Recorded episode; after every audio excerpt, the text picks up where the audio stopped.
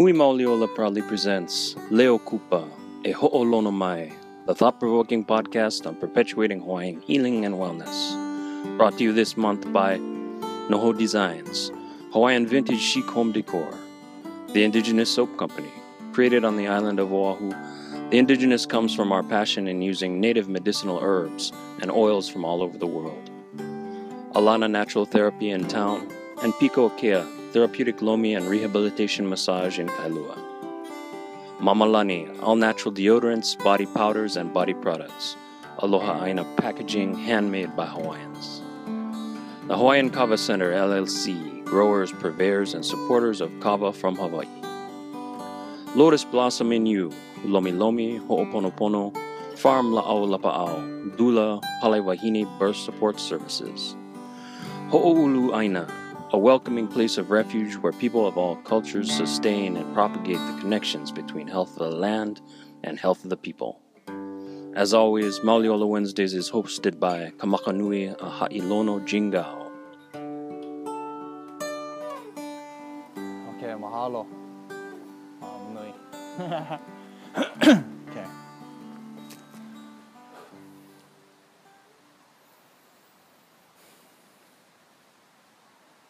E ke a kua mauna lua la hi la lo kai. Na hau ma kua ya ha hina kua ha hina alo. I ka hikina i ko mohana. Na kupu na mahalo piha e ho mai ka ike. Kai kai ka ka mana ke ola. Mania u ko, mania ma ko, mania ka ko.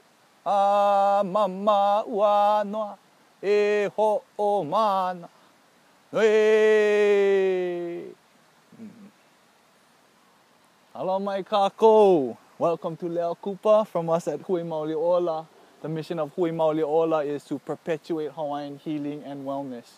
Um, glad we could be here here on Leo Kupa with Uncle Wesley over here. Aloha. Um, Uncle Wes is a native of Honolulu and of Chinese Polynesian ancestry, raised in Mono- Moanalua Gardens.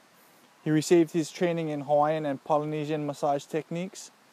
He was trained and apprenticed under Auntie Margaret Machado in Hawaiian Lomi Lomi massage.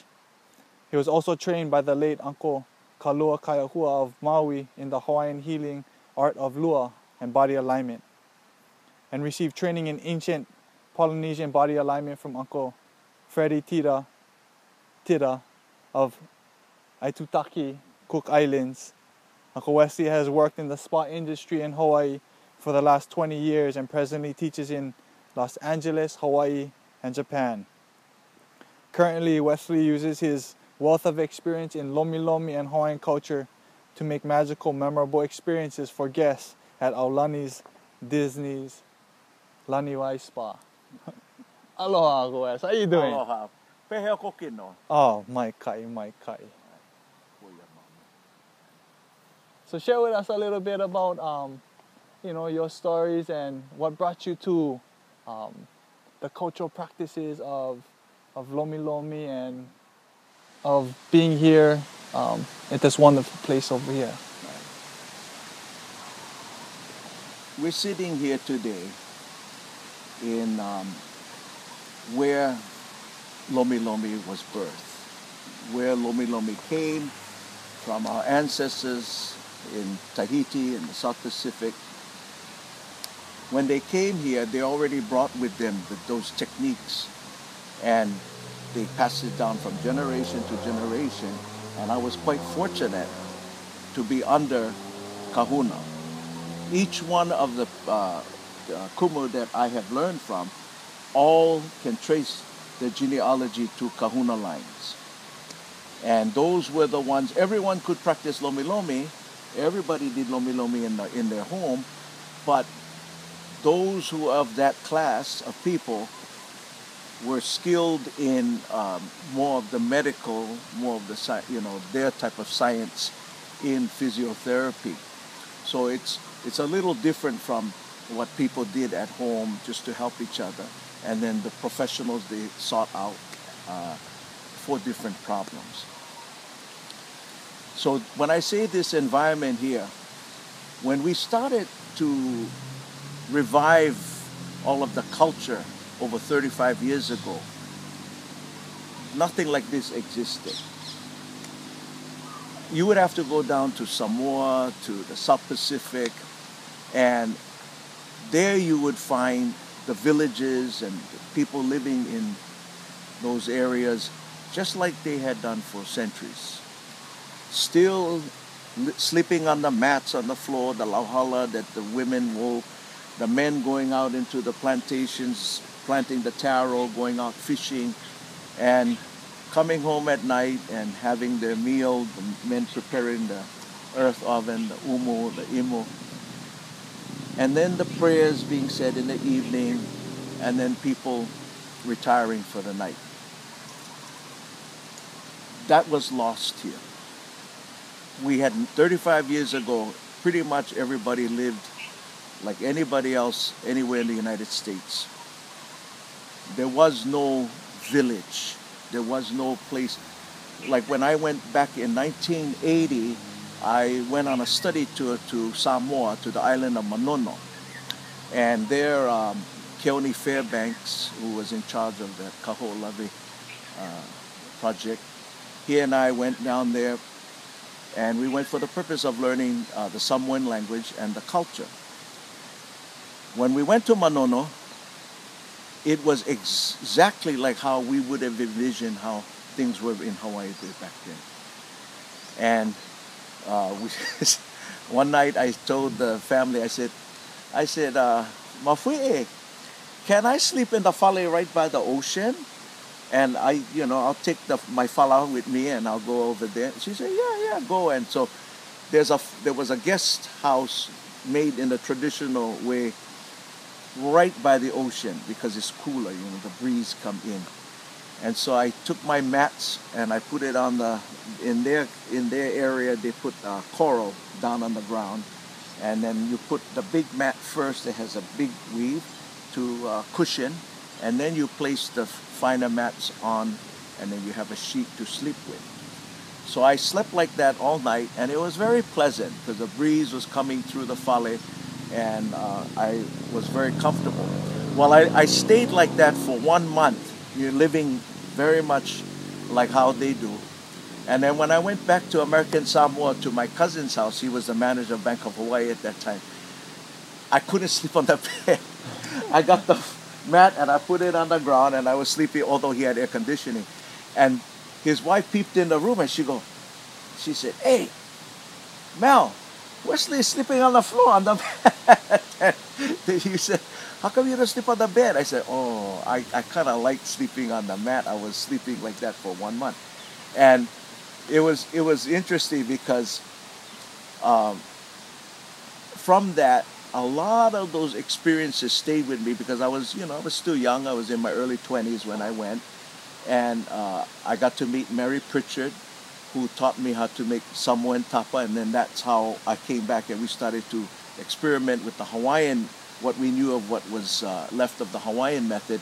And today, here at Halau Kumana, and also what I just did at the Arboretum, Lyon Arboretum, uh, Beatrice Krauss at that time, she was um, doing a Hawaiian ethnobotany class, and she wrote a book and everything. So she encouraged me. She said, pursue this so that we can have this back again. And I said, okay, I will be. And I did. I went to see Auntie Malia Solomon. I saw all the people that were trying to revive it. And we did. Puanani Van Dorp and I did work together. And so all of the cultural stuff we did 35 years ago. Keone Nunes was one of the practitioners at that time. All a lot of them that are, are with us today. Malcolm Chun, wrote the book. You know, he did translations. And so today we sit here. This is not to be taken for granted because when we started, there was nothing. Today we can teach the children. They come over here, they cut the tree down, they go under here, they teach them how to clean it, they make the tapa, and they gather all the um, plants for the dyes. We have noni up here, we have the olena up here, we have olena down here, everything they need to make the kapa is here. Even right over there where the chicken was scratching, those are pia. And they use the pia to help the tapa stick together. There's a, a potato on the bottom. So what we have here today was not possible 35 years ago when we started. Nani.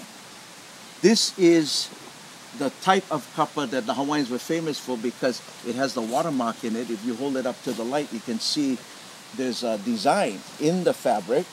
And this particular design is uh, the Nihomano, it's the shark's tooth design, like a triangle. And then this design here, we, we call it uh, um, the, uh, the um, uh, kulikike'e because it looks like a, the knee bending like that. And this dye here is from noni. This is noni when you put the lime in it, it turns red, and noni just by itself is yellow. So these are the two colors that the Hawaiians use a lot in the old days. The reason I bring this up is the noni and the olena are both la'au lapa'au wi- from what we're doing, okay? But it was also used in their everyday life for their clothing. And remember, in those days, these colors can only be worn by the ali'i. The wakainana can, their clothes was all plain. They didn't have any design on top because it's not allowed. So the red and the yellow, which were symbolic of royalty, comes from the nononi plant.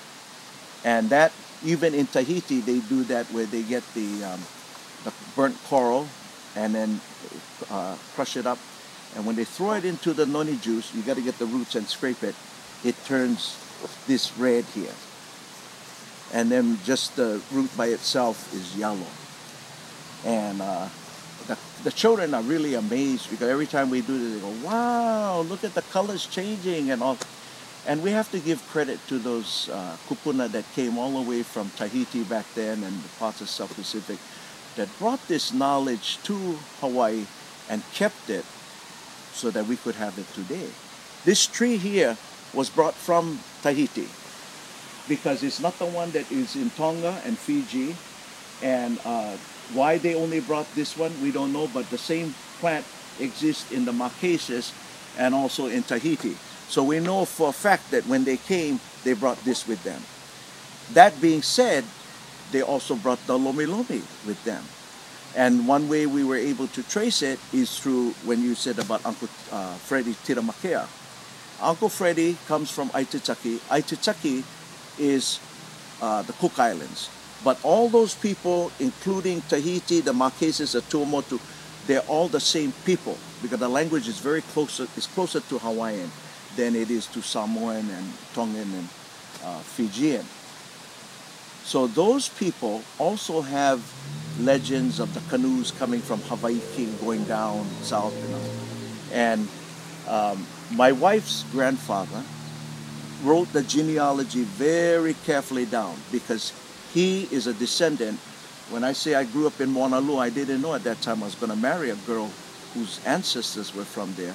But Moanalua is famous because in ancient times, a Tahitian woman by the name of Kahiki Laulani, Te Wahine Uiti Tairoroa, sailed on her canoe all the way up to Hawaii, came in where Ke'ehi Lagoon is, where Sonny Ching has you know his stuff right over there, entered the stream that goes all the way up to Moanalua, you know where the park is. And there she met her husband who was a young mountain chief of Moanalua. And they got they came together.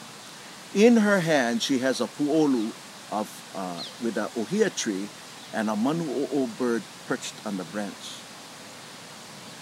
And Grandpa recorded this in the genealogy. He gave the specific names, he gave where each generation came from, all the way down to my wife.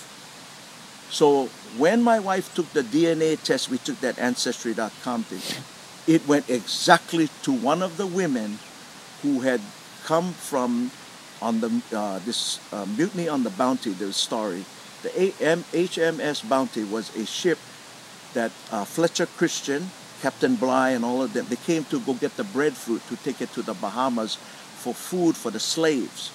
So they were trying to get all the ulu plants and put it on top, but they rebelled against him and they took the ship, they kicked him off, made Captain Bligh sail away by himself with his uh, crew that went with him. And they took with him Tahitian women and some Tahitian men, and they had to find a place to hide because if they got caught, they would all be hung. So, where they landed was on Pitcairn Island, and the Tahitians knew of that island. That's why they guided them over there. This lady is a descendant of one of the Tahitian women and John Adams, one of the sailors. Her ancestors then were taken to Norfolk Island, and from there she went to they went to Australia. Her DNA, she said, she told my wife, I think I'm related to you through my Polynesian, because um, I'm my you know one of my ancestors is the, one of those women. All of them were from royal families. All of them could make kapa, but their way according to their island. So some came from Raiatea, Bora Bora, uh, uh, Tahiti Nui, all the different you know areas, but they all were Ariki. So that confirmed Grandpa's story because these women were Tahitian, descendant of Tahitian, and my wife's genealogy hooked up to her. When we know that, we know this is how far Lomi Lomi has come. Because if the DNA is still in us, the skill is still here. That's why it's my desire, you know, as we go further on, to train our next generation. Because Auntie Margaret, Uncle Kalua, they all passed on already. Alva just died. Uncle Freddie is now 81 years old, but he cannot do like he used to do before. It's our turn now to pass this, and that's why these children over here, we're trying to teach them, and also uh, with you know people that you folks meet. We have uh, the group over at Aulani that um, uh, studied, and uh, there's several others. Uh, Kilo is you know with that group too, and we're hoping that with the uh, the Lomi Lomi, a lot of this will get transmitted as well. Mm. That's why I always bring the culture in because they don't realize that a lot of times the two are intertwined together. So today, like I, the kids, I got the ulu that they had harvested from the tree, and I put it on the um, that little grill that we get. We put the butane on top, and I roasted them pulehu.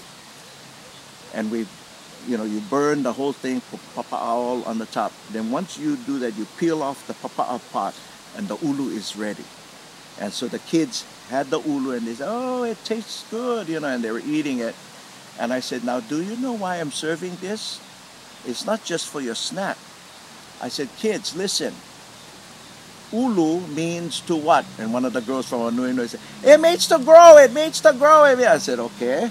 So why I give you this ulu is like a prayer, a pule, that what you learn today, you will grow and it will flourish so that one day all this mana'o that you're learning today, you can pass to your children and your children can go to theirs. That's the reason I'm giving you the ulu, so that when you eat, you remember, ulu, I ate the ulu fruit, but I also will have this grow within me.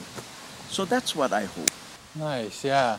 Very important that the eye is important of the Ai. ulu to grow and yeah, exactly. And when you're talking about how the, um, you know, with the, the different work of Uncle Freddie Ai. and Auntie Margaret, how it's all intercolle- interconnected. Yes. Uh, can you share with us some of the similarities of the the practices of you know was there similarities that you've seen with Uncle Freddie, with Auntie Margaret, with Papa Kalua? Was it- Some similarities in, in concept and, and how you work, but the technique was different because Auntie Margaret was on the table with the oil. And she also could do without the oil, but then she'd do through the cloth like that. Um, Kalua did the lua, so he was going like this, and he was, uh, com- you know, squeezing, and then he would work along the tendons and the ligaments. So if he saw us go like this, then he would say, "No, that's what they call lomi lomi. My work is the lua." So he would correct us. And Uncle Freddie does uh, with the feet, but also with the hands, with he does compression. You know, combing. Mhm. The Hawaiians call because you know in the old days there was no word lomi lomi. It was dependent on what you were doing, whether you kaumi, you hamo hamo, you know, you you uh, pa'i pa'i. It every you ae lomi ae, whether you're using your feet, everything you do had a name for it. Because Makana Chai did that research in her book. The original Lomi Lomi was the one that took care of the uh, kukai for the king. So, which is important because even uh, some of the students they, they think, oh, why you guys always talking about kukai and you know that? And I said, well, because that's the job of the kahuna to check the internal. Auntie Margaret, uh, very, very, she cannot separate the lomi lomi from the, all of them. All, you ask for the similarity. That is a similarity in every one of them. Kalua would give different la'au lapa'au for cleansing the stomach. He also do the opuhuli. Auntie Margaret would also do the seawater cleanse. She would do the koali. She would give the herbs that I gave you, the five. Uh, Uncle Freddie also does herbs, but um, because he's in the States, he'll refer us to uh, Hulda Clark or some of the other people that have kidney cleanse or liver cleanse. And each one really felt that the cleansing was important. But as far as the actual technique, like, you know, how we you know, massaging, um, it, it, it, it, it, what, not really the same, yeah, because it's uh, different people.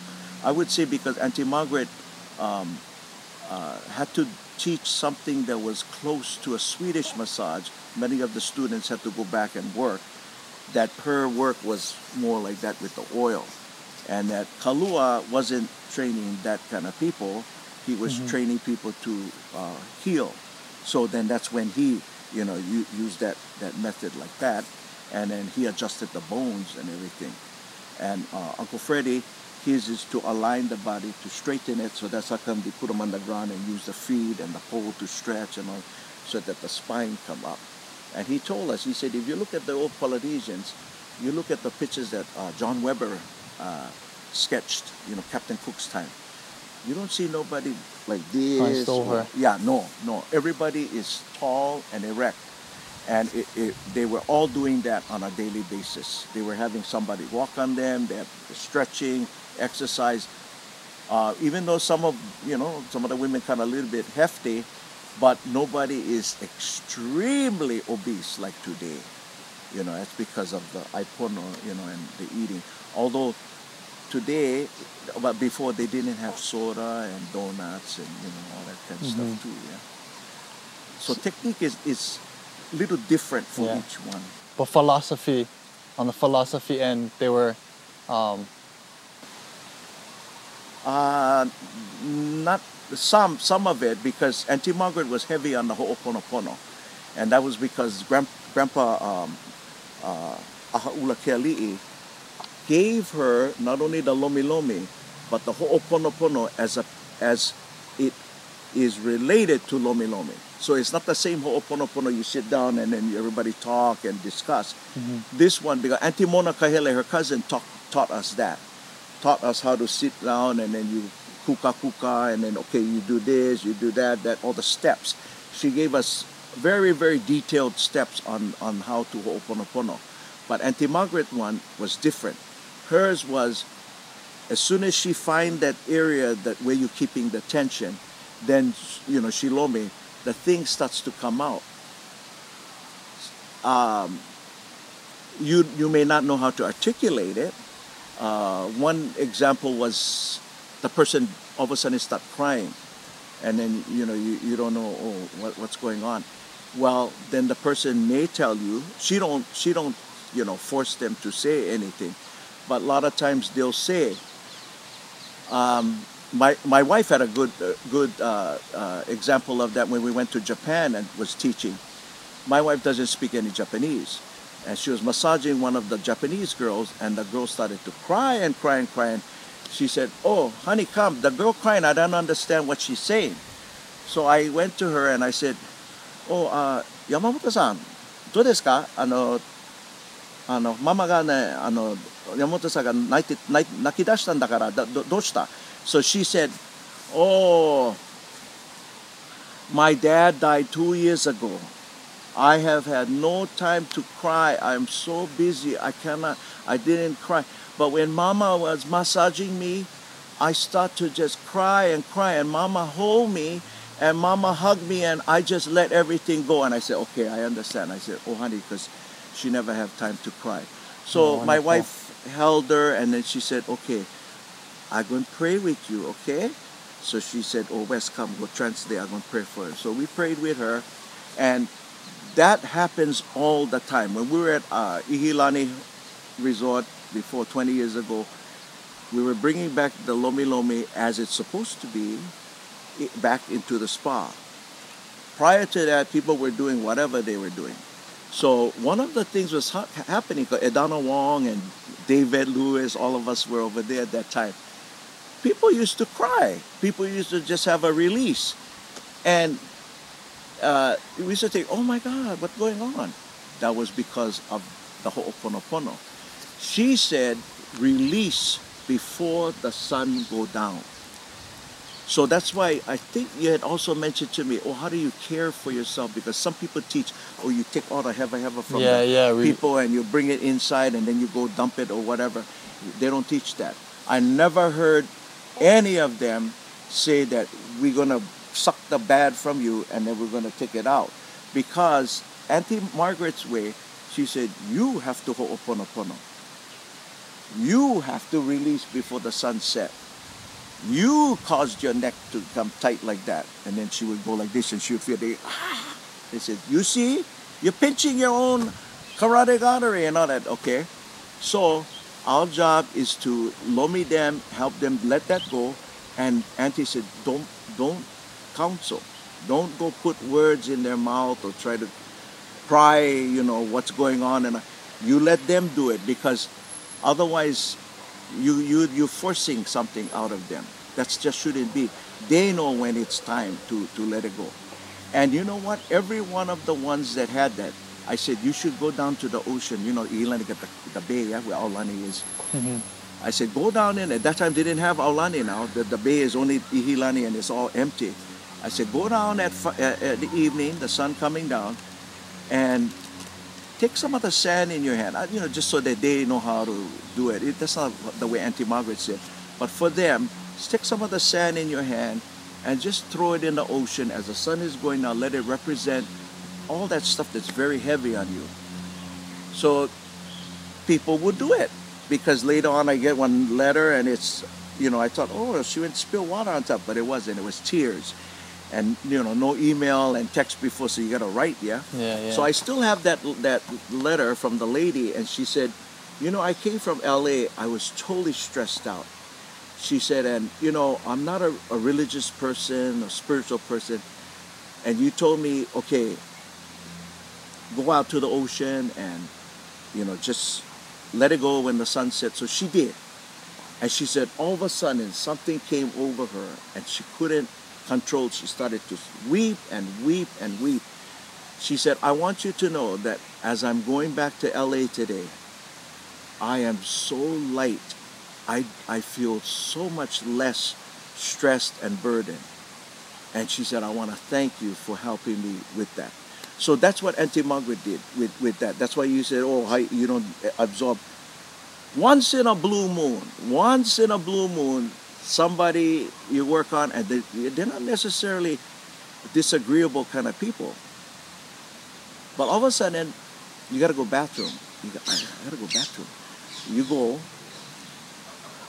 and my God, the stuff come out all black. And then, two three hours later, everything come back normal again. And I, uh, and then I notice the person that that happened to, because one of them I, I see them all the time now. Something changed in them.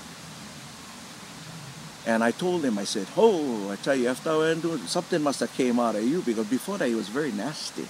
Yeah, calling everybody stupid and, mm-hmm. and all kind of, you know, every time, always negative, negative.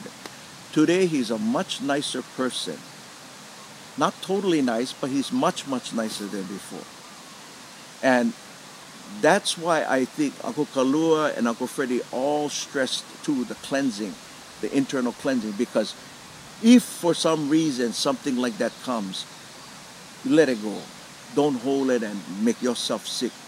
One of the things that Uncle Freddie introduced to us is uh, Hulda Clark, uh, the frequency uh, treatments. And so my wife and I have that device at home. It's called the um, a plate zapper. And when we were down in Rarotonga, we went down to get treatments. Uh, the guy said, "Oh, this uh, here because this goes into exactly what we're talking about." See, in you know, in our culture that sometimes it's a spiritual illness. You know, Mhm. they can call noho, whatever the you know the term is. And no matter how much you love me, love me, that's not gonna go away because there's something inside, you know, kepalo or whatever the old folks used to say. Well, this device emits frequency that when a kepaloa see that, they see the image of angels and they run away. Now, in the Cook Islands, the guy said, Well, this seems to uh, repel negative energies that uh, tend to be, you know, he's trying to explain in the haole terms. And I told him, I said, because I know the Maori people, what they call it. I said, You mean tupapaku? That's what they call it. Okay? In Hawaiian, kupapau is a corpse, yeah? You know, the person died, a dead body. So I said, tupapaku. He said, ah, yes. And the Maoris were all sitting over there laughing. They, you know, they, they said, yes, that's right. Because one of the Maori men took me outside and he said, oh, come, I'm going to show you something. You see this plant over here? He said, my grandmother used that for the makitupapaku. I said, really? That's the illness come from the spirits. I said, uh, how? He said, well, she boils it and then she throws it on them. Hmm. And the tupapaku don't like it and they run away. And I said, oh, that's interesting. You know, I don't know if we have something like that in Hawaii. We do, but it's the pikai, you know, where you put the hala, the limu kala, and the olena in the water, and then the, the you know, the pikai, that kind of, or you go in the ocean, or that kind of thing. But for them, they use that that plant I saw. It was like weeds, and they boil it, and that's what they use because they they still believe that a lot of the spiritual illness aspect, is yeah. tupapaku. And for us, it's hard because, like we work in the spa, I, we can, we are not allowed to tell the, the guests, oh by the way, you get one kepaloa on top of you, or you know, you get something on you. We cannot do that. You know, Disney. Um, even if we talk about ghosts and spirits and all that, kind, not not supposed to. Mhm. And so, uh, if, if they ask or whatever, usually I, I just say in general terms, but I don't tell them directly.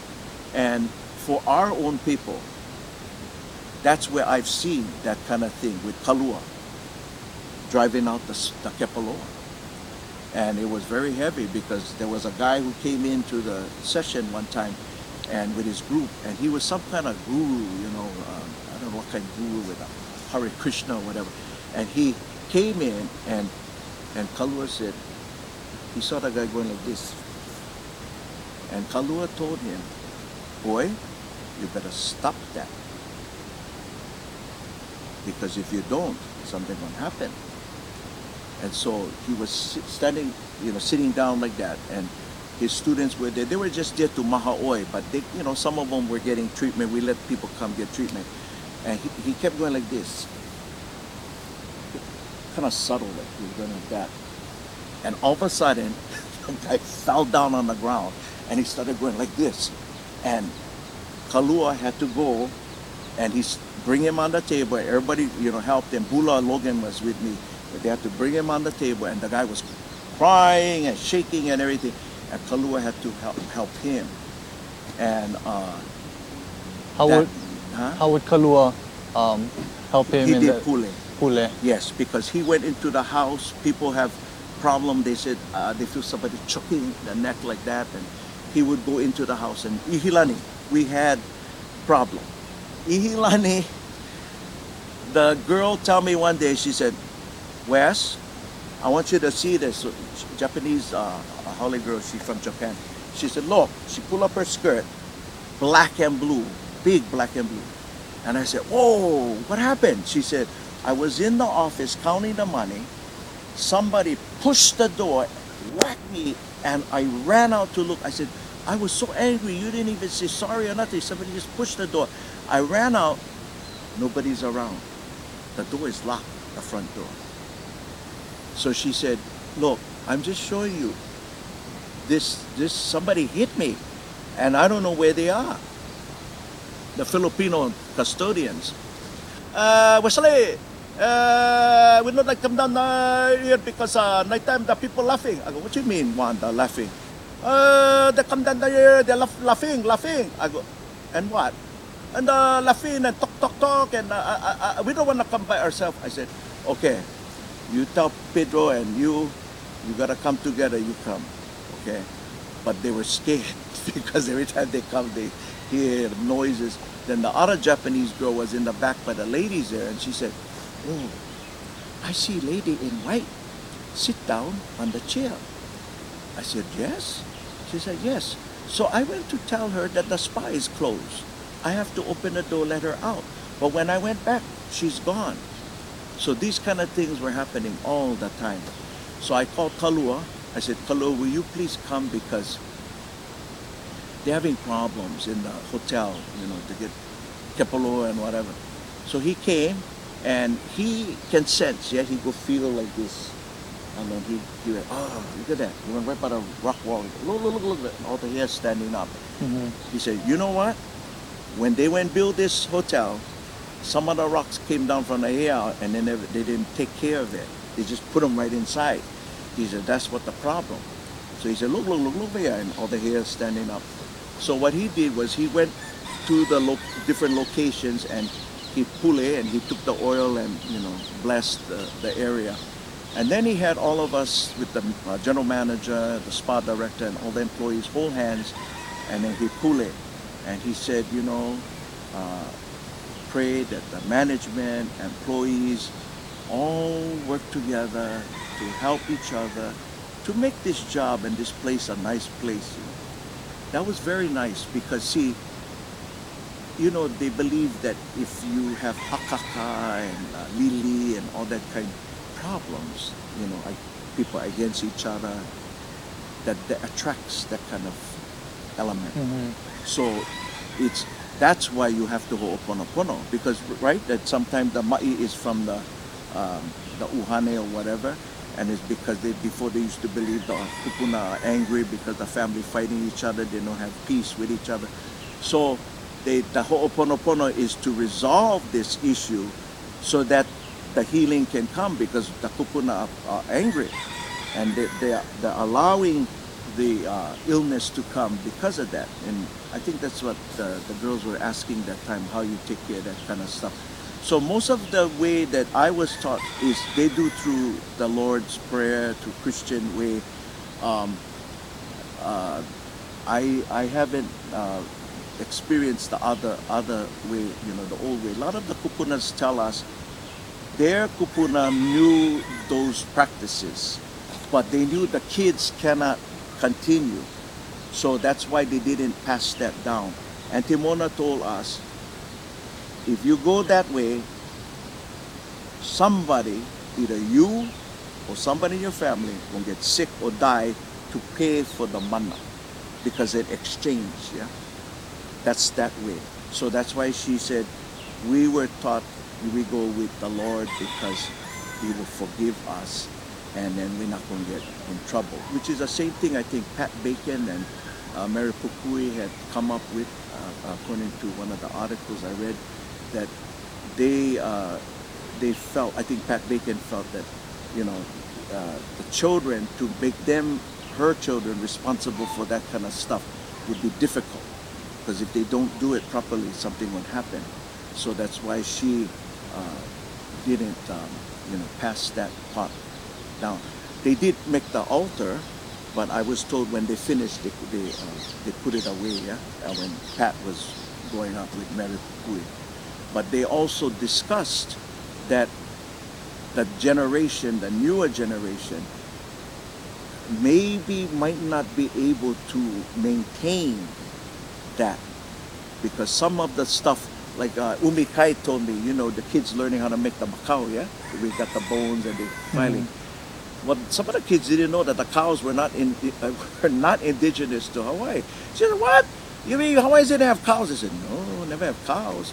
So what was the biggest bone that they had to use? They were thinking and thinking. Umi said, "Human." But we don't use human bones because in the old days you have to feed Mhm. that makau. Mhm. See, and today, the kids, the way they are, they're not going to feed every time. They're going to forget. Yeah, yeah. So that's why we're using the cow bone, and they don't have to worry. But that that part, that's why you asked about you know how you take care of that our, ourselves. Um, I I don't bring that kind of thing home with me, and if I do, uh, I may bring stress. You know, I come home and my wife says, "What's eating you?" so then we gotta discuss.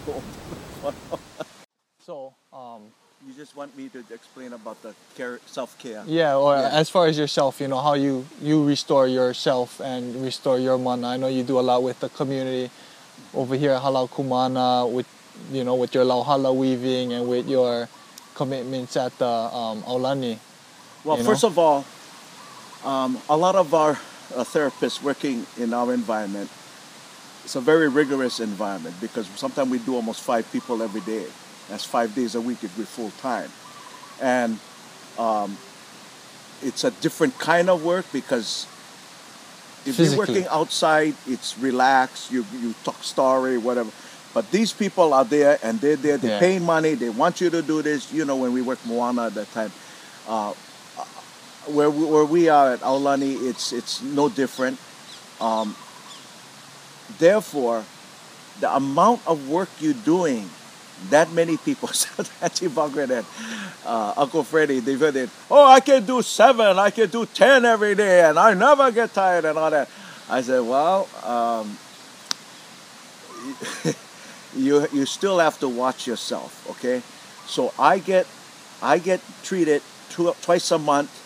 Um, I have Enric work on me, do Alva's work, and then I have my student. My student, I've been training him for seven years, so he does what I I, I usually do, and I, I, I you know I guide him whatever I have wrong. Then I tell him, oh, feel work on this, work on that, and so and on top of that, every other week I also go to acupuncture and I get the herbs. In addition, I take the time, I go to Kona, I go to Kohala, to Hilo, to the Big Island, and I go out into the uh, bushes, so to speak, and I get back in touch with the Aina. Because I know where all those, like the one I gave you, Yeah, this this uh, this herbs la'au. here. Now, this is one of the herbs that Auntie Margaret uh, uh, gave for cleansing. It has mamaki, it has ohelo, it has liko, it has uh, koko olao.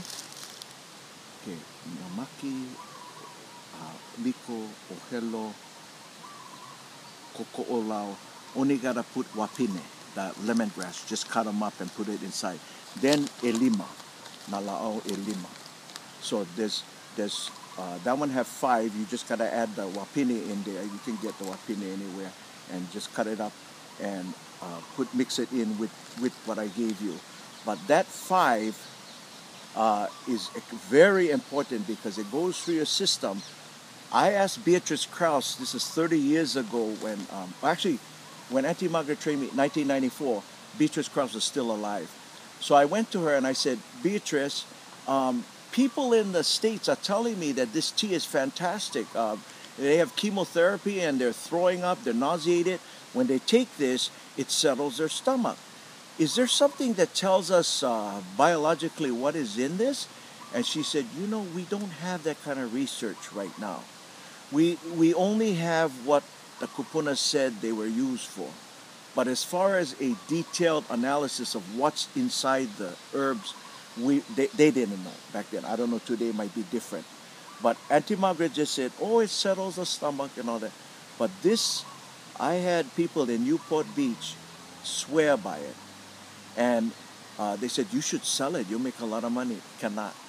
because this la'aulapa'au, I go pick from uh, Puna, up Mauna Kea, and I go all over and I, uh, Kona, Hualalai, and I gather that, and Auntie said, you always pull it, and put it together, you kaula'i, not in the sunshine, but in the shade, yeah? You, you don't, you cannot leave the direct sunlight on top. Whatever it is that's in the combination of those herbs, it really helps your digestive system.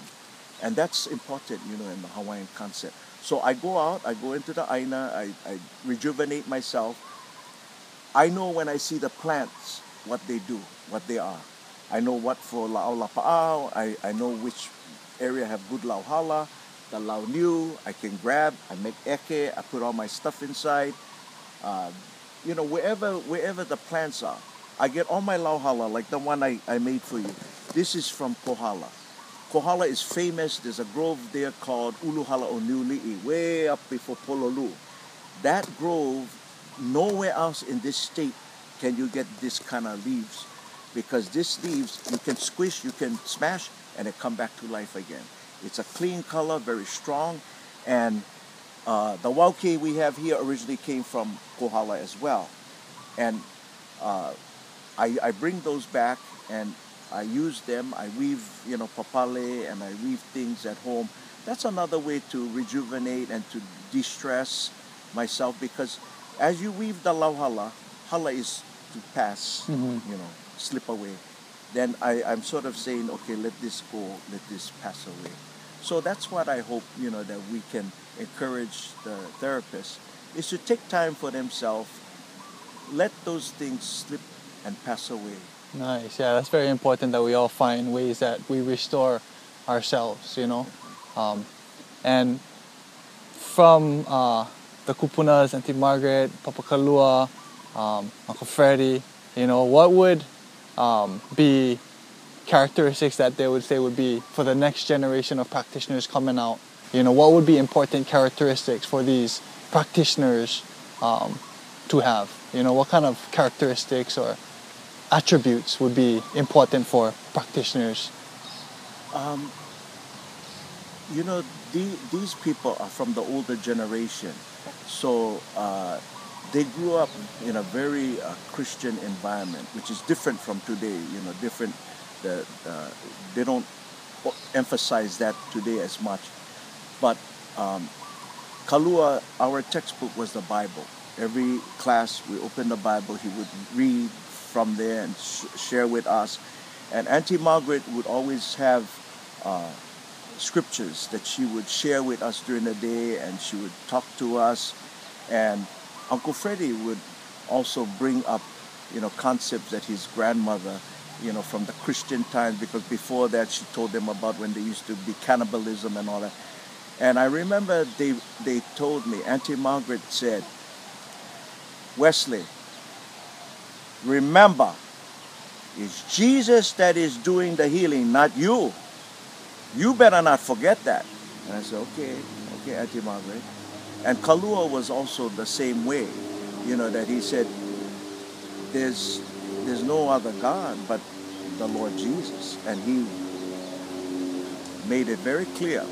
Now it's different today because we have other kind of uh, ways, you know, that are being taught, and uh, so everybody got to find their their their faith. But for us, this is what was given to us, and we saw people healed. Cancer, Kalua had people the car accident cannot even get up, paralyzed, get up. Auntie Margaret had people that uh, you know had severe pain and all that. They get up and no pain after and everything. We saw that. So if the thing that I always say is today find that place of faith that you need. For them, that was what they told us, and that is what I kept. I kept that. I have to abide by that. That means, Uncle Freddie said the work is tapu, meaning you don't go fool around and go take drugs and, and get drunk and any kind while you're doing the work. And uh, you know that that that is something we try to we try to maintain. Health is very important. So we cannot be bummed out on, like I told one of the students, I know you're taking medical marijuana because you have pain in your back, but how are you going to help your people if, if they come to you with back pain? You go, oh, here, give, I'll give you one joint, go smoke this, this better than Milo Milo. Cannot. I said, there is a way to heal without your medical marijuana. Our kupuna never had medical marijuana. I said, they had ava, they had whatever, but they, you know, they also at nighttime they bring out the ukulele and everybody kapila and singing and laughing and all that, and that was their way to get rid of the stress and the love. Every one of them had so much aloha. People crying when they're coming in for treatment, you know, because of the love that they shared.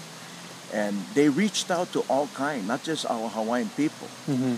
They went to Europe, they went to Japan, they went all over the world. Uh, Uncle Kalua went to Germany every year. And Auntie Margaret rescued the hippies. So they had aloha and compassion for everyone. They wanted these people to receive the, the healing that the Hawaiian culture had. And I believe that's very important because otherwise what are you going to offer? There is tremendous mana, tremendous healing. And it's no, no need be for money either, you know. But sometimes the people, they're so grateful, they want to give something. So I take it, you know. I'm, they're not going to give me fish. They cannot go fishing. But if they like give me the money, I'll take it. But the spa is different, you know. They got to pay and then they give you tip or whatever. Mhm. So, so there's different things, different ways, you know. But that would be one of them. And um, back then, when you were studying and stuff, was people coming to Auntie Margaret, Papa Kalua? Was it more of a Makana base, or was it more um, having a Kalua rate? had to do makana because he didn't have a license. So his was $35. Uh, at first he did makana, but people were coming in They go, hey, you're going to fix my arm, man. Kalua, I'm going to Vegas. I got to go to slot machine, man. And they bring seven people in the family. And when he looked at the end, they only put $5 in the bowl. And then the wife said, yeah, honey, you go work on all these people. And they big people too. And and look, they're going Vegas. They're going to spend how much thousands of dollars, and then they give you five dollar in the bowl. So that's when they had to say suggested donation thirty five. Auntie Margaret had license. She was one of the first kupuna and kahuna to get licensed in 1960 something. So her number is real low. She could charge. So what she do, seventy-five dollars for the first one, forty-five dollars for the next one, and free for the third. So you come back the third time because you know kids say, oh, I can afford and sure you got your money over here. so you come back for the free and she was a sticker for that guy, you know, because she go, "Hmm, I don't know who's taking money out of the tip bowl because I don't see too much money in the tip bowl. Oh she, she understood, you know, they work hard and all I that. I know it is Yeah. hard work to do lomi and stuff. Yeah. You, we do put out a lot too. Now there were the fishermen in the back, the Leslie, they, they, they go, they give her fish, they go get the opelu and then they dry the fish. And they say, oh, I like, you know, so many ka'ao and they give her, well, that's okay, you know, that's family, they all kuapo, they exchange. Yeah, yeah, yeah. But, um, the, you know, tourists, you gotta charge them, you know, cannot, cannot just get kissed. Yeah, yeah, yeah, yeah. Well, any um any olelo no'eaus you want to share with our listeners over here, or you know any um wise sayings that we can carry on for um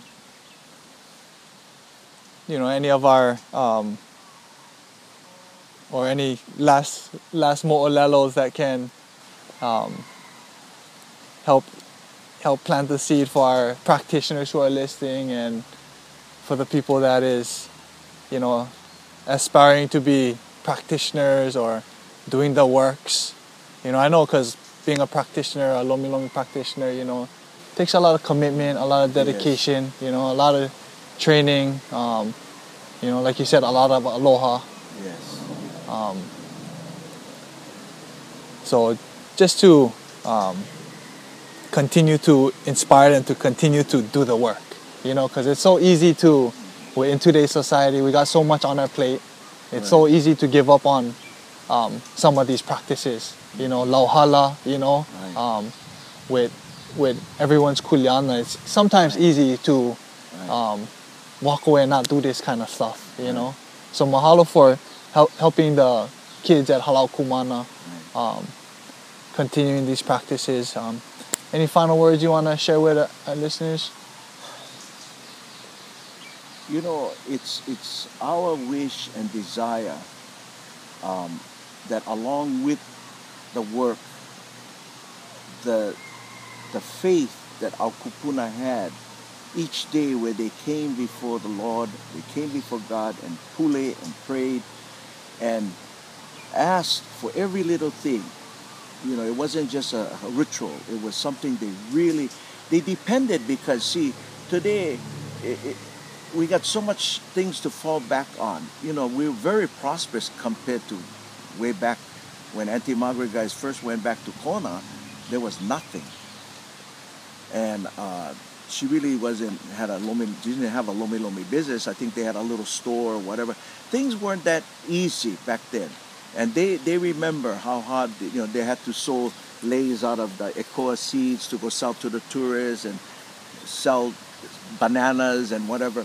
It was hard, and so that's why they really trust everything, you know, to Akua. And this is the most important part. I try to tell the kids. I go I go to the prison every week because a lot of our boys are over there. They're good, good boys. Some are rotten, but there are a lot of good ones too. nice, nice, nice guys. And they're so worried because the family out there and the children say, please pray for my kids. Pray for my wife. I know they're having hard time. I cannot do nothing. I'm over here. And no daddy means no income, no protection.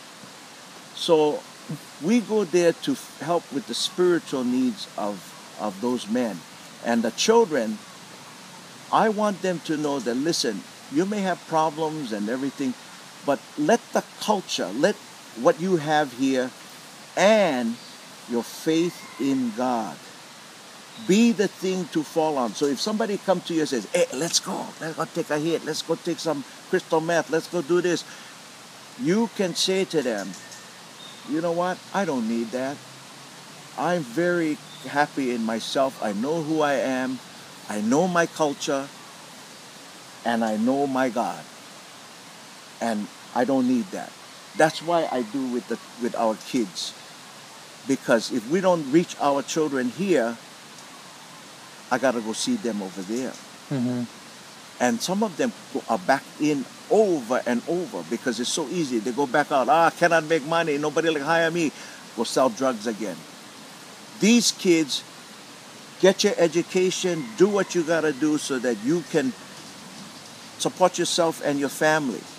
If Lomi Lomi is a, is a career for you, then do what you need to do because it's not easy. It's very tiring. It's not physical, and uh, you know sometimes in the beginning not too much money, but if you if you persistent and you stay at it, and you're really sincere about what you're doing, and take business courses or accounting whatever so you can see you know don't don't blow up all the money come in. You save some aside for later on. And do what you need to do so that you know who you are and the richness of the culture and faith in God so that you can carry on all of this. We want to see the gen- next generation and the next generation. We're we're your your mom and I we we, we already we, we don't have too long. We only got 20 maybe 30 years more and that's it you folks have more so that's why we have to step it up a little faster than you do because we don't know tomorrow we might not be here mommy might go i might go we don't know I can be healthy today, but no, maybe my time tomorrow. I go take a nap. I don't wake up. You folks don't eh, don't worry about that. You know, you know, you can look from here. Oh, yeah, I'm gonna be going this way, and you know, I got this much, much more. But we don't have that kind of time already. That's why what I do, I have to concentrate. You know, with them, with with what we're doing. You know, with encouraging our future practitioners, because our work here in Hawaii is wonderful. You know, even the Maoris, they come up a lot of times, they admit the Hawaiians still kept that part. We don't have what they have, the protocol and all that kind, but we, we kept the Lomi Lomi. Mm-hmm. They don't have that down there, not, not to the degree that the Hawaiians developed it. They even said, you folks maintained it. They said, our people, that's something that was not kept. They do, the bilibili, whatever, you know, but it's not the same thing. Here, this kind of work that was given to us, throughout the world, people are amazed. You know, Kamaka, people come, they go, hey, I get massages all the time. I never had that. I say, you never did have this. Where did you learn? I said, from my aunt, my kupuna. And they goes, what is that? I said, well, that's our, you know, our elders that were, it was passed down to them from generation to generation. You didn't go to school? I said, it's not a school. We went to a class, but after that, one-on-one, they train us. And that's how I learned. I said, you know Karate Kid? They go, yeah. You remember he paint the fence? One, two. Wax on, wax off. And then he did the, the car, you know, he waxed the car and then he painted the fence. And finally he got fed up with Mr. Miyagi and he said, he said I don't want, I, I gotta learn, I gotta learn. And then he said, Daniel, hmm. and then he went, ah. And he went, Daniel, boom. And he hit, and was all blocks that he was teaching him. So today, I don't know who can handle that kind of training because we had to do the doodle work for the for them. Carry the doodle buckets and burn the toilet paper and you know it she's pouring out I gotta pour the doodle out in the colander and then she get the chopstick and she looking at the doodle and she go, Oh, okay, all right, okay, Wesley, take them take them to the you gotta go to the dump and we gotta dump the toilet the dump them in, wash them, clean all the the buckets and everything. On top of that, run upstairs, go lomi lomi all the people, and then Auntie Margaret screaming and, hey, you know my wash over here, yada yada yada. They're screaming at us. I wanted to quit. And I used to think, why are they so hard on us? You know, and I see the haole students running around playing in the back there and they don't scold them and all that. Well, then I realized today why. The haole students are not here. They're not the ones teaching our children. They're not the ones helping our community. They're gone. I don't know where they are. But we're here. And that's what they knew. Because you folks are going to be the one next, Mm-hmm. we're not going to let you go easy. Because if you go easy and you kapulu, you cannot do this. Cannot be kapulu. And this is with all of them. They're very careful. You know, they watch you like that. And some they, you know, ah, okay, no, no worry, all that. But a lot of them, they, they, they don't want the work going down to kapulu people Mm-hmm. or people that they, they just, you know, uh, have, have they, they so much problems, they get issues and all that. Well, cannot. You know, you gotta settle those issues. You cannot be. I get oh my girlfriend I broke up. I get another girlfriend this week, and then next week I get some. You, you get gir- girlfriends all over the place, but you don't you don't have a stable relationship. You know, you don't have somebody you can hone in on. All that kind of stuff gotta be taken care of. That balance, that pono. Oh yeah, cannot, cannot, cannot. You cannot screw your students. You know what I mean? You see one pretty, because that's what happened on Maui, the Temple Lomi Lomi. You gotta watch out. They, that's what uh, Auntie told me. She said, that one, I would play with the kind. I go, oh. Wow, really? she said, yeah. Yeah, look, read the letter. So I read the letter. The lady said she went to Maui and the guy gave her the ancient Hawaiian, you know. And after that, she had to go counseling. Mm. But all in the name of Hawaiian, see. Yeah. Now Kalua, he went into the cervix and he adjusts. Auntie Margaret went in, took out the cyst. But that's different. That's not, you know, Pa'ani. I was with Kalu when he fixed the endometriosis. He went right in and he went boom, boom, like that. And the woman went like this. After that, she had pain. When she came in the door, she was in severe pain. Just came from the doctor. She said, I have endometriosis. And Kalu went, after that, and then she was okay. So you gotta take this up. You know? Yeah. My- Mahalo nui. Yeah. Mahalo nui, Uncle Wes, for the work you do with the community and for um, helping out the students over here Aye, full of um, at Halau Ku Mana. Um, continue to do your good works. Um, mahalo to all our listeners for um, continuing to listen to Leo Kupa. Leo Kupa is produced by myself, Kamaka Nui Ha'ilona, and Mr. Uh, Kovika Brown. Um, follow us on um, social media Facebook, Instagram, Twitter. Um, add us to your uh, email listing. Um, and a big uh, mahalo nui. E kia kua mana loa la i lalo ke kai, nā o makua ia ka hina kua, ka hina a lo i kahi kina komohana. Nā kupuna, mahalo piha, e ho mai ka ike, ka ikaika, ka mana ke ola. Mane ia o kou, mane ia mā kou, mane ia ka kou. A ma ma ua noa, e ho o mana, no e